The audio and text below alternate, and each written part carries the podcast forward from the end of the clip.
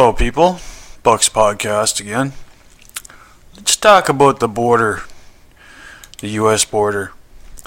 You know, some people have been saying that the Chinese Communist Party, Party is at this moment putting in place an infrastructure in America to attack America.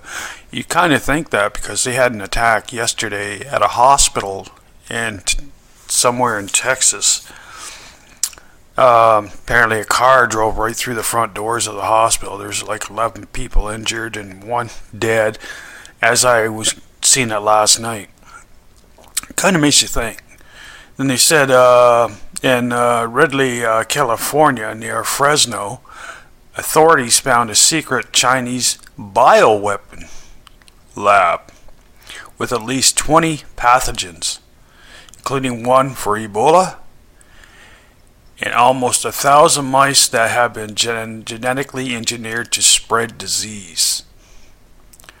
So, Chinese agents, in addition to hobbling Americans with disease and gunning them down, could bomb power stations, attack military bases, start wildfires, poison reservoirs, or create terror in a dozen ways. Chinese attackers are already in America, and more are arriving by the day, and they are armed. So I think this uh, border is is is just an invasion, getting things set up so China can actually attack America in different ways. Many terror terrorist attacks.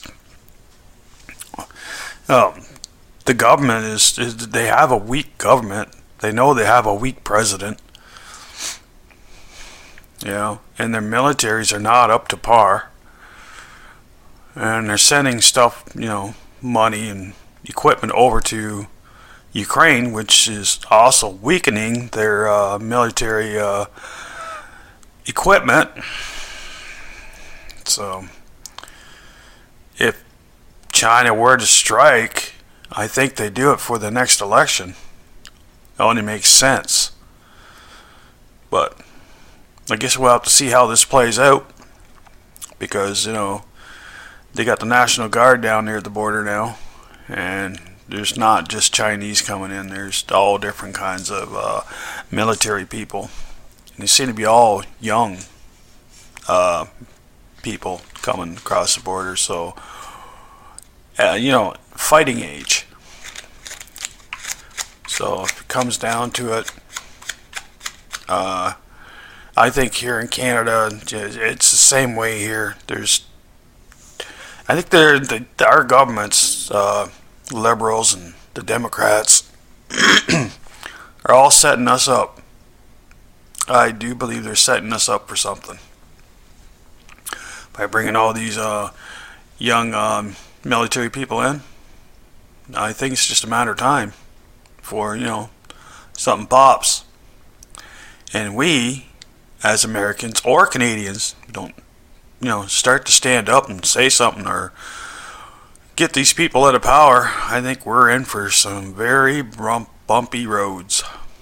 I got a feeling it's all going to happen for the next election in uh, November.